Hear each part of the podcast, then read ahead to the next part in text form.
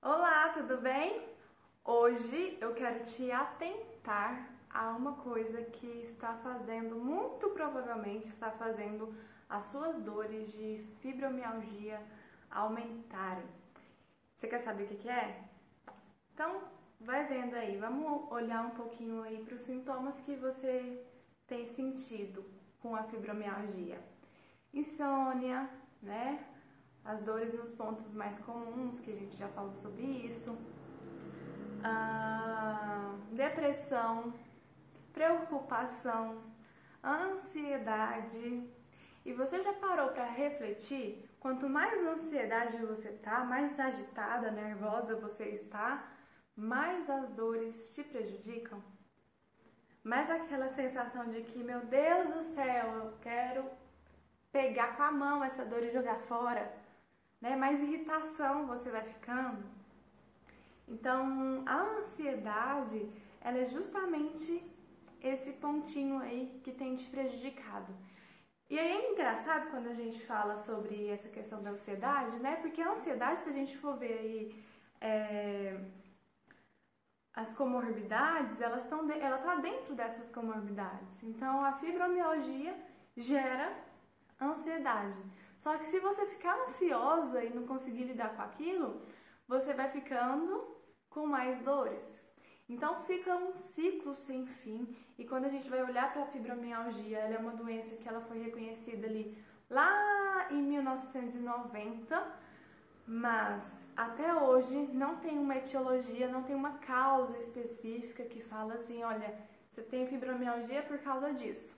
É, a gente sabe que para você ser diagnosticada, você precisa passar por todo um processo de exclusão daquelas, daquelas, é, daquelas, carta, exclusão daquelas,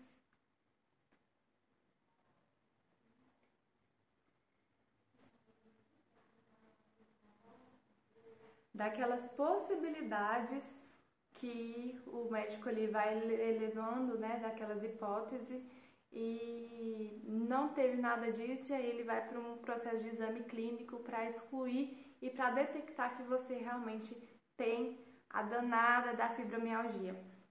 E aí, quando a gente vai olhar, né, tem um sofrimento muito grande em relação a isso.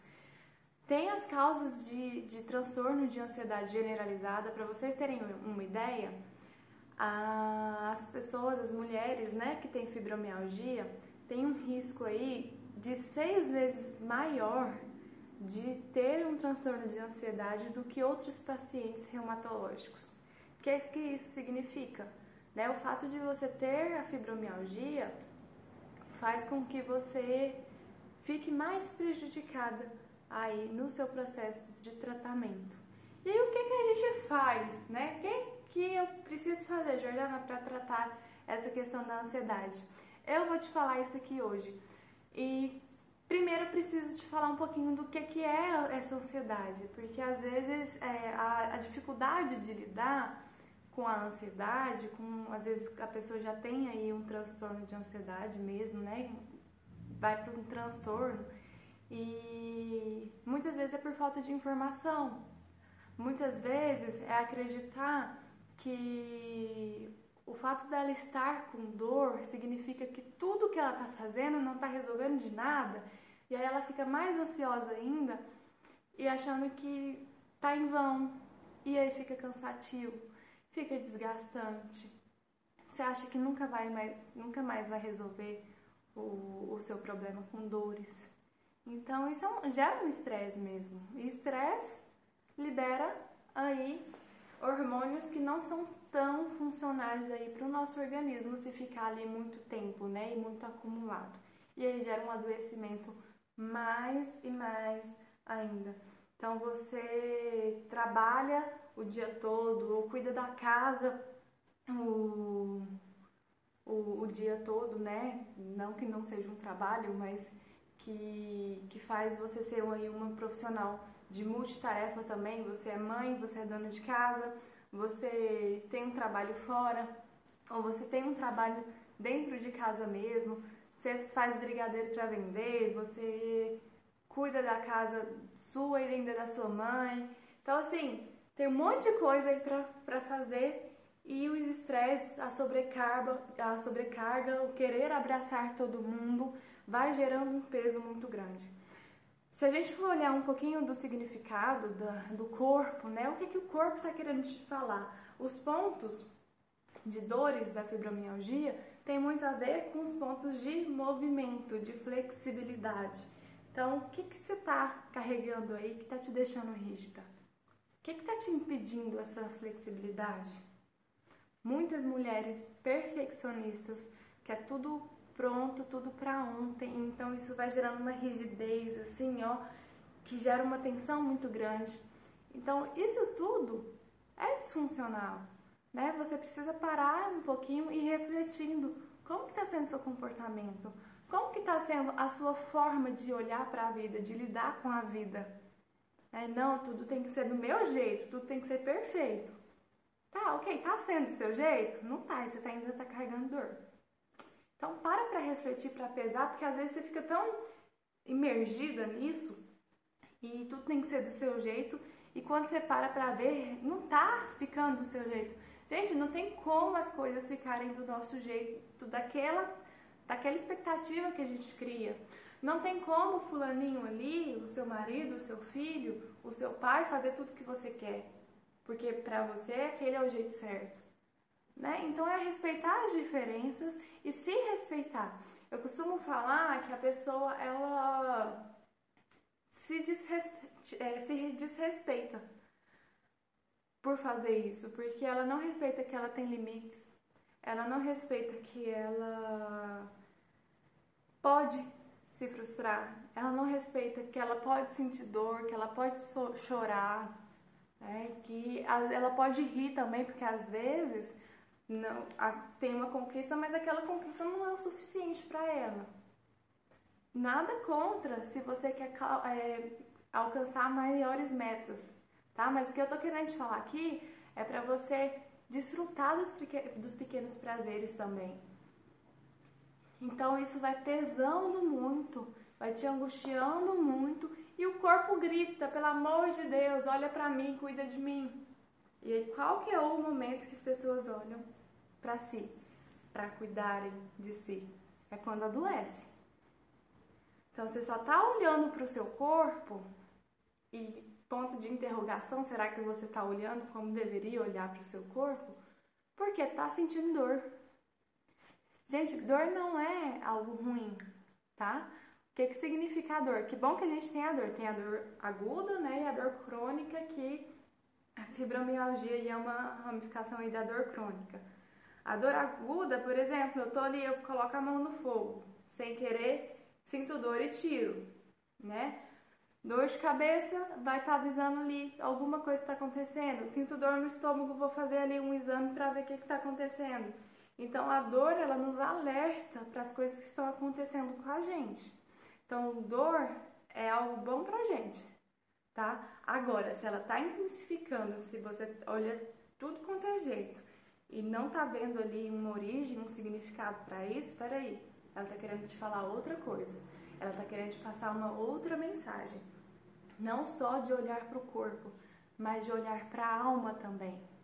Não é à toa que pacientes com fibromialgia não tem o, mesmo, o, mesmo resultado de mulheres que têm, de pacientes que têm fibromialgia e, e faz psicoterapia. Aquela pessoa que ela só toma remédio, fica aqui, fica elas por elas. Porque você está tomando remédio, só que você não está olhando para o que precisa ser olhado. É a mesma coisa de uma pessoa, por exemplo, é, deixa eu pensar aqui num exemplo. A mesma coisa de você for ir viajar, você tá num carro, e aí você olha só o óleo do, do carro, você não olha para a água, você não olha para o pneu, você não olha para outros lugares. Vai ajudar nessa viagem? É, se os outros se os outros equipamentos ali, se outras ferramentas do carro tiver ok ou mais ou menos, até que, até que vai viajar, né? Tranquilo. Mas e se não tiver, se a água tiver bem baixinha ou abaixo do nível? Se o pneu estiver vazio, se o cinto de segurança não estiver funcionando, entende? Então, não é olhar só para medicação. Medicação por medicação, você só está camuflando ali, você só está passando ali, pegando tapete e jogando a poeira por debaixo do tapete. Então não está resolvendo de nada.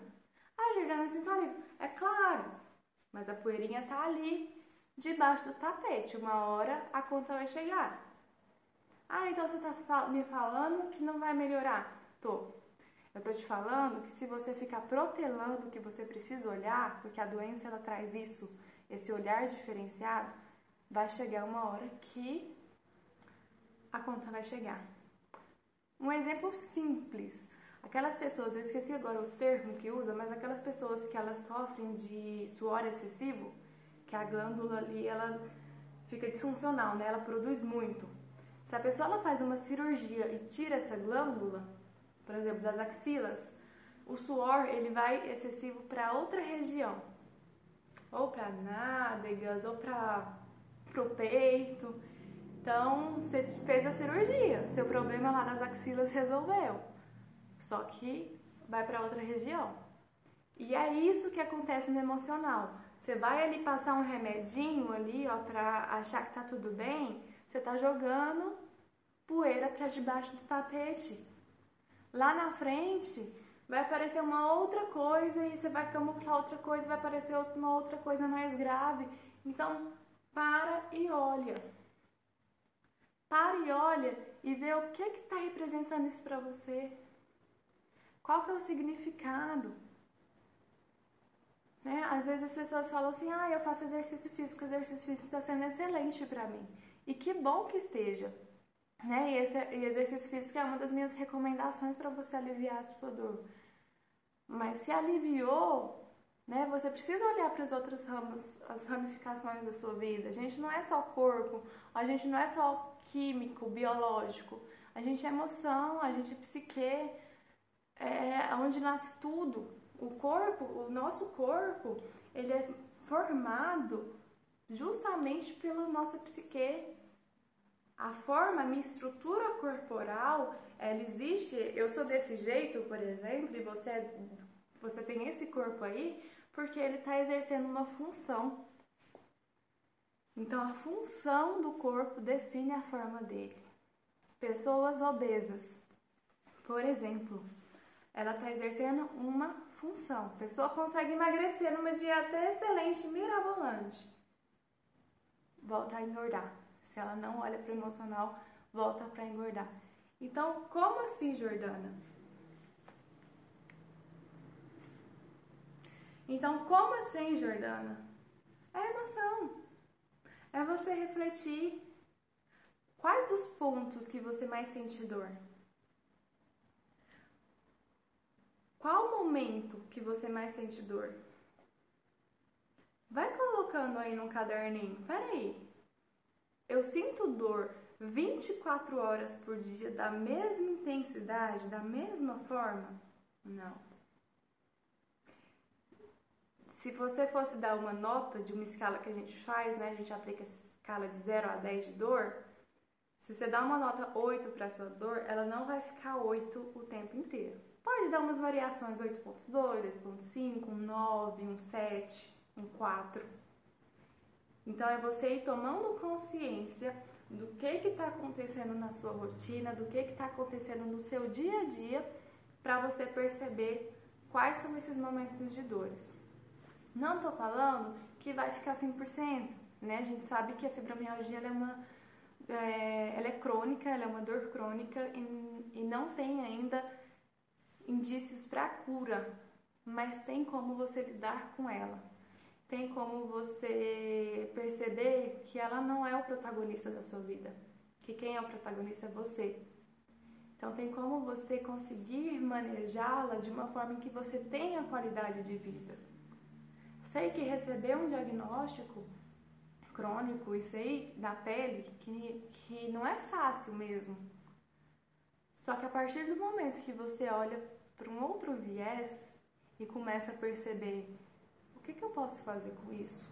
O que, que eu tenho que aprender com isso? eu te garanto que você começa a caminhar para a sua qualidade de vida. Você começa a perceber que, peraí, tem alguma coisa aí que dá para me desfrutar. É muito a forma. Tem aqueles quadrinhos na internet mesmo que não sei se você já teve o contato. Por exemplo, tem, é uma sala, aí a pessoa fica ali no fundo da sala e uma outra aqui. Aí uma fica maior que a outra. Aí elas trocam de lugar, de, de lugar, né? E aí acontece a mesma dinâmica, né? Parece que a outra é menor que essa pessoa, só que quando elas trocam de lugares, a outra fica menor e o, o que estava menor fica maior, né? Ou ainda tem algumas uns desenhos de flores que fica uma flor com uma bolota e as pétalas pequenininha e a outra flor com a bolota e as pétalas maiores. E aí você parece que uma, uma o miolinho da flor é maior que o outro, né? E quando você, você tira a pétala, ela é do mesmo, do mesmo tamanhozinho. E é como assim? Nossa, parece que é maior, parece que é menor. Aí fica todo encabulado, né? Porque aí mexe com o nosso senso crítico. Então, por que que isso acontece? É a forma de ver. É a forma do que está ao redor, do que, que tem as circunstâncias que faz com que você veja aquela situação. Por que, que eu estou falando isso para você? Porque às vezes, com essas bolotas né, da flor, às vezes você acha que a sua fibromialgia ela está ocupando um espaço 100% da sua vida e que não tem mais nada do que pode ser feito. E aí você fica frustrada porque você não pode brincar com seu filho, porque você não consegue, você fica com muita dor, você fica irritada, não consegue dar atenção do seu marido, você fica irritada porque você não consegue tomar um banho, lavar o seu cabelo, você não consegue levantar da cama sem dor. Então, a fibromialgia, ela vai tomando uma proporção gigantesca na sua vida mesmo. No meu caso, por exemplo, quando eu adquiri né, fui diagnosticada com a diabetes, cara, foi assim, eu não, não tinha mais vida, eu não podia comer mais nada, eu tinha que ficar aplicando insulina enquanto o povo ia lá comer, o almoço estava pronto, o povo ia só lá pôr a comida no prato, eu ia ter que medir, aplicar insulina, às vezes esperar 15 minutos para a insulina fazer efeito. Então aquilo foi tomando uma proporção muito grande na minha vida, né, em um momento, uma parte dela. E era muito canseiro, era muito cansativo, né? Você aí que evita sair porque fica muito cansado e aí você não socialista, não socializa, é vista como antissocial porque você só fica em casa. É um saco isso. Né? Então aí a gente precisa olhar o que, que dá para ser feito com aquilo que a gente tem. Eu comecei, por exemplo, e agora a minha insulina ela demora 30 minutos para fazer efeito, que é, eu troquei a marca dela e cada insulina tem uma, uma um pico, né? Para começar a fazer é, o efeito mais longo, mais rápido e tudo mais. E aí eu troquei, aí eu precisei esperar 30 minutos, enquanto a outra esperava 15 minutos. E aí o que, que eu fiz? Acordo, aplico, vou tomar banho, vou escovar dente, vou fazer outras coisas. Quando eu vejo, já deu meia hora. Então eu vou comer exatamente naquele momento que ela começa a fazer efeito. Então são situações que a gente vai se adaptando para não ser um monstrão, para não ser aquela flor que parece a bolota maior, né? Então é você perceber o que está na sua, na sua volta e ver as pétalas. Porque é o tamanho dessas pétalas que vai fazer com que você define que tamanho que vai ser a sua fibromialgia para você? Que proporção que ela vai tomar na sua vida? Não estou falando que é fácil. Não estou falando de jeito nenhum. Não é fácil. Mas eu estou falando que é possível. E é possível você olhar para você e você conseguir perceber a mulher extraordinária que está aí atrás dessas dores. Porque eu sei que não é à toa que você tem essas dores é porque você quer salvar sua família, é porque você quer salvar seus pais, e isso você vai somatizando. E se brincar, são as pessoas mais carinhosas que existem. Porque eu cheguei a emocionar. Porque você quer ali cuidar de todo mundo. Você quer salvar todo mundo e não dá. Então, é olhar e, e, começar a se colocar em primeiro lugar mesmo, porque você consegue ajudar o outro quando você se ajuda. E aí você consegue perceber que você dá muito espaço, você dá muito mais espaço para o outro quando você toma o seu lugar e a relação ela melhora. Então, vai, vai parando e, pense, e percebendo o que, que dá para você fazer para você. Tá? Ninguém pode fazer por você. Você fica tentando fazer por outro, pelo outro. E você tá vendo que não tá dando muito certo, não, não tá resolvendo, não. Então, olha para você, cuida de você, vê o que, que essas dores significam, tá? Elas tendem a diminuir de uma forma muito significativa. E aí a ansiedade, né? Falando aqui, eu tenho muita coisa, eu vou puxar um assunto no outro. A ansiedade ela é justamente isso, é uma preocupação do que está acontecendo.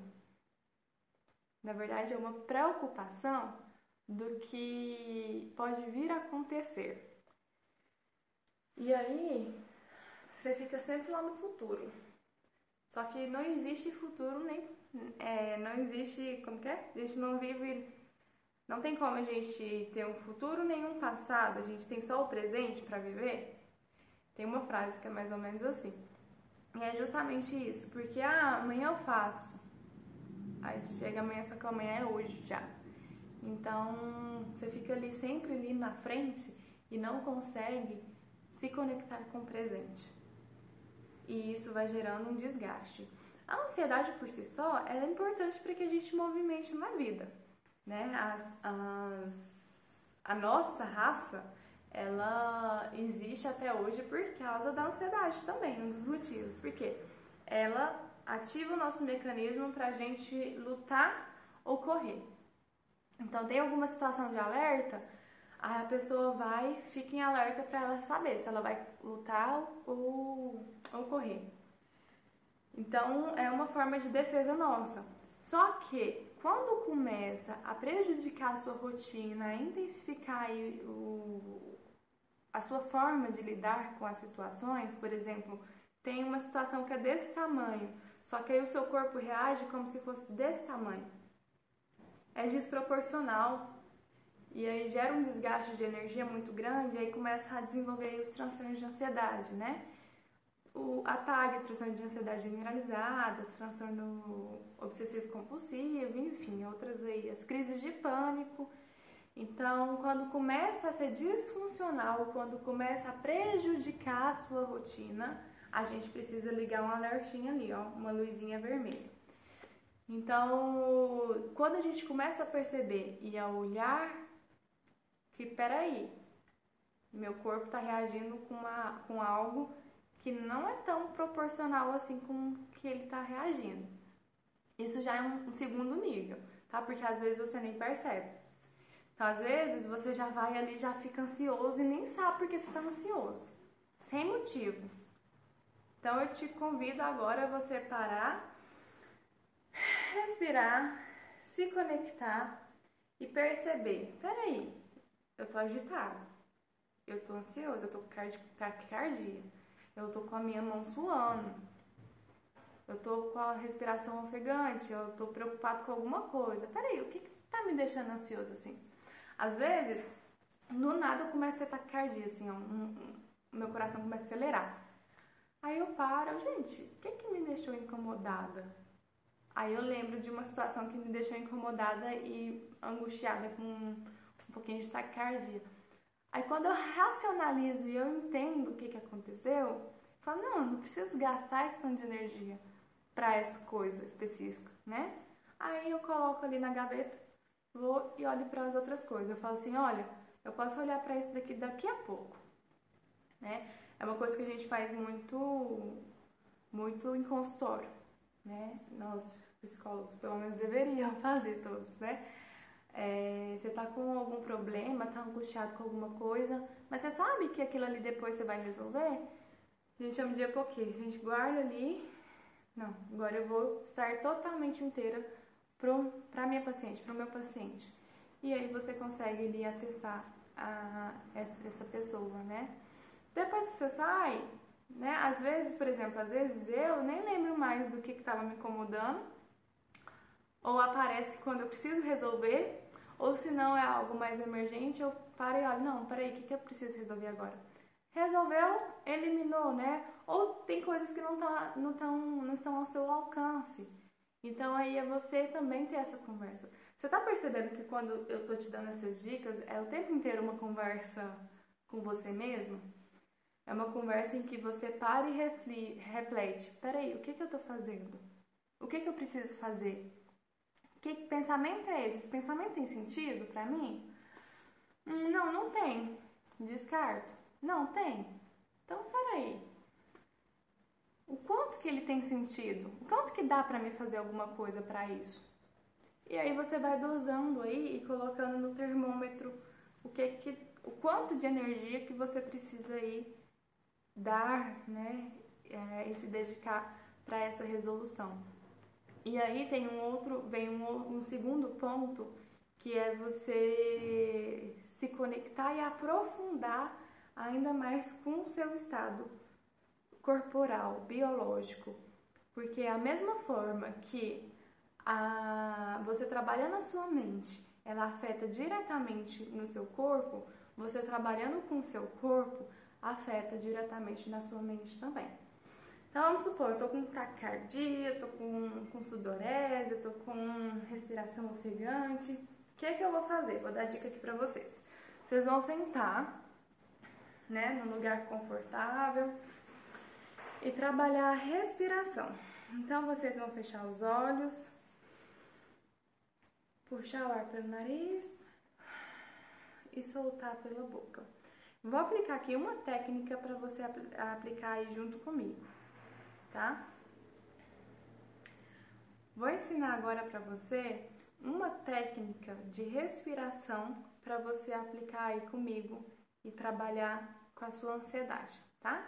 Então, fica numa posição confortável, em que você fique ali relaxado.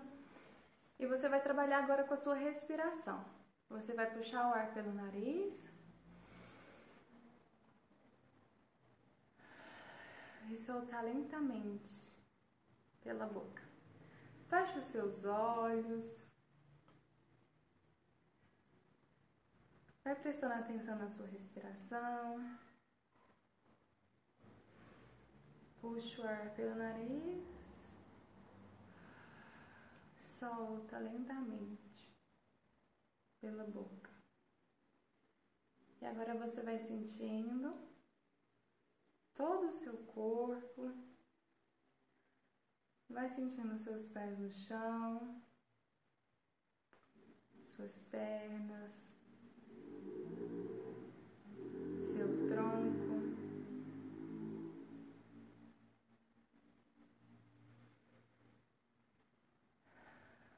Seus braços, seu pescoço. Se seu pescoço estiver tenso, você faz um movimento com ele e dá o comando para ele relaxar e soltando. Você vai puxando ar pelo nariz, soltando pela boca. E vai repetindo comigo. Eu estou aqui. Eu estou presente. Eu estou em mim. Mais uma vez. Eu estou aqui. Eu estou presente. Eu estou em mim. Vai respirando.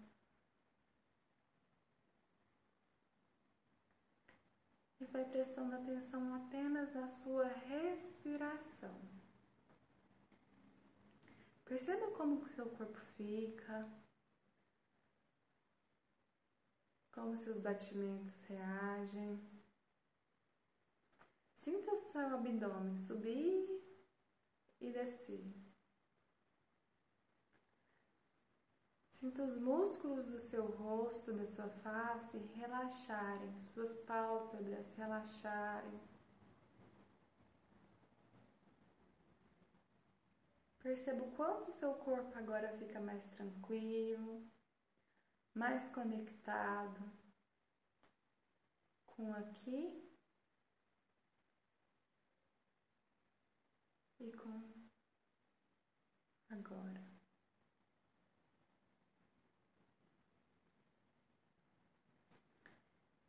E vai repetindo essa experiência até que você sinta que você está realmente relaxada e tranquila.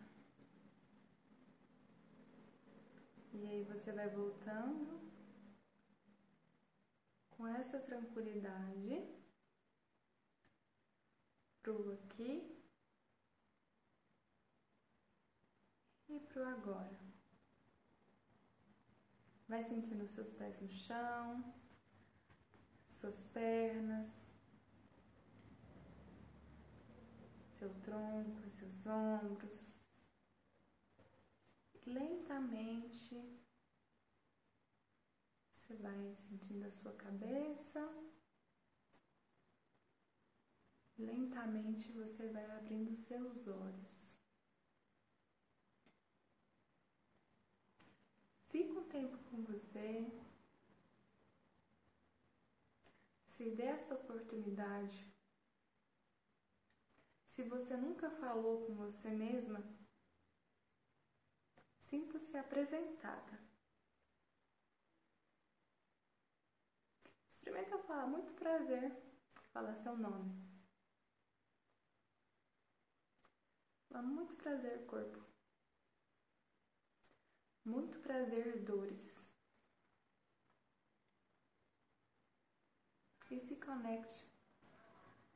Se conecte com o que você tem aqui e agora.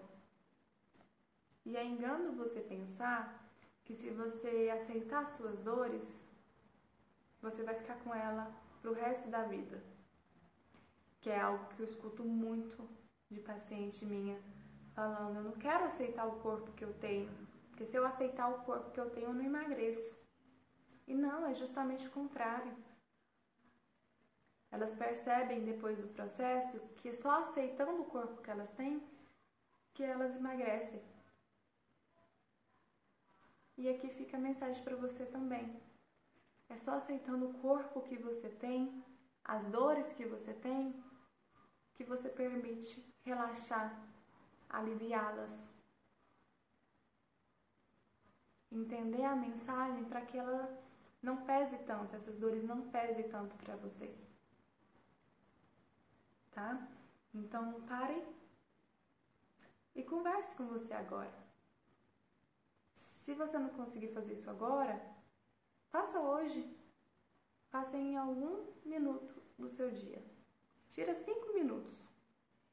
Pode ser que você, nesse primeiro momento de fazer essa técnica, você não se sinta tão relaxado assim, mas tá tudo bem, é o começo.